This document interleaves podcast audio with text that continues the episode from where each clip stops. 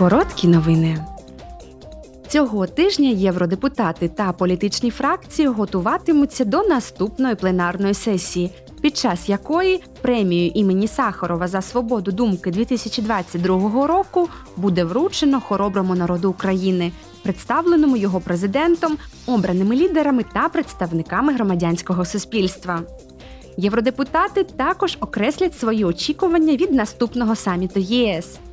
Крім того, вони проведуть дебати та винесуть на голосування плани з розширення розгортання електростанцій, що використовують відновлювані джерела енергії, та майбутні рішення для Ізраїлю та Палестини на основі створення двох держав. Сьогодні в Європарламенті відбудеться заключний захід з нагоди завершення Європейського року молоді 2022. У Брюсселі близько 700 учасників, включно з депутатами Європарламенту, єврокомісарами, представниками громадянського суспільства та великою кількістю молоді, візьмуть участь у тематичних сесіях з питань освіти та психічного здоров'я. Вони також зустрінуться з особами, які ухвалюють рішення в ЄС і обговорять досягнення Європейського року молоді.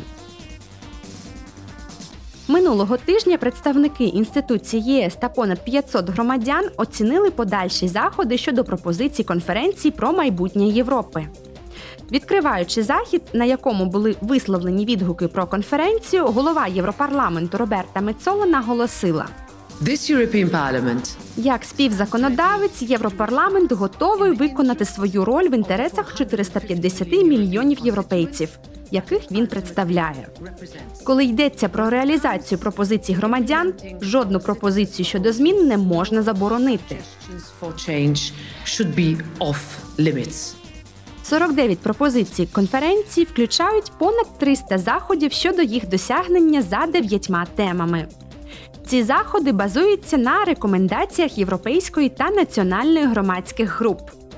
До заходів також були включені рекомендації на основі національних подій, багатомовної цифрової платформи та обговорення у дев'яти тематичних робочих групах і пленарному засіданні.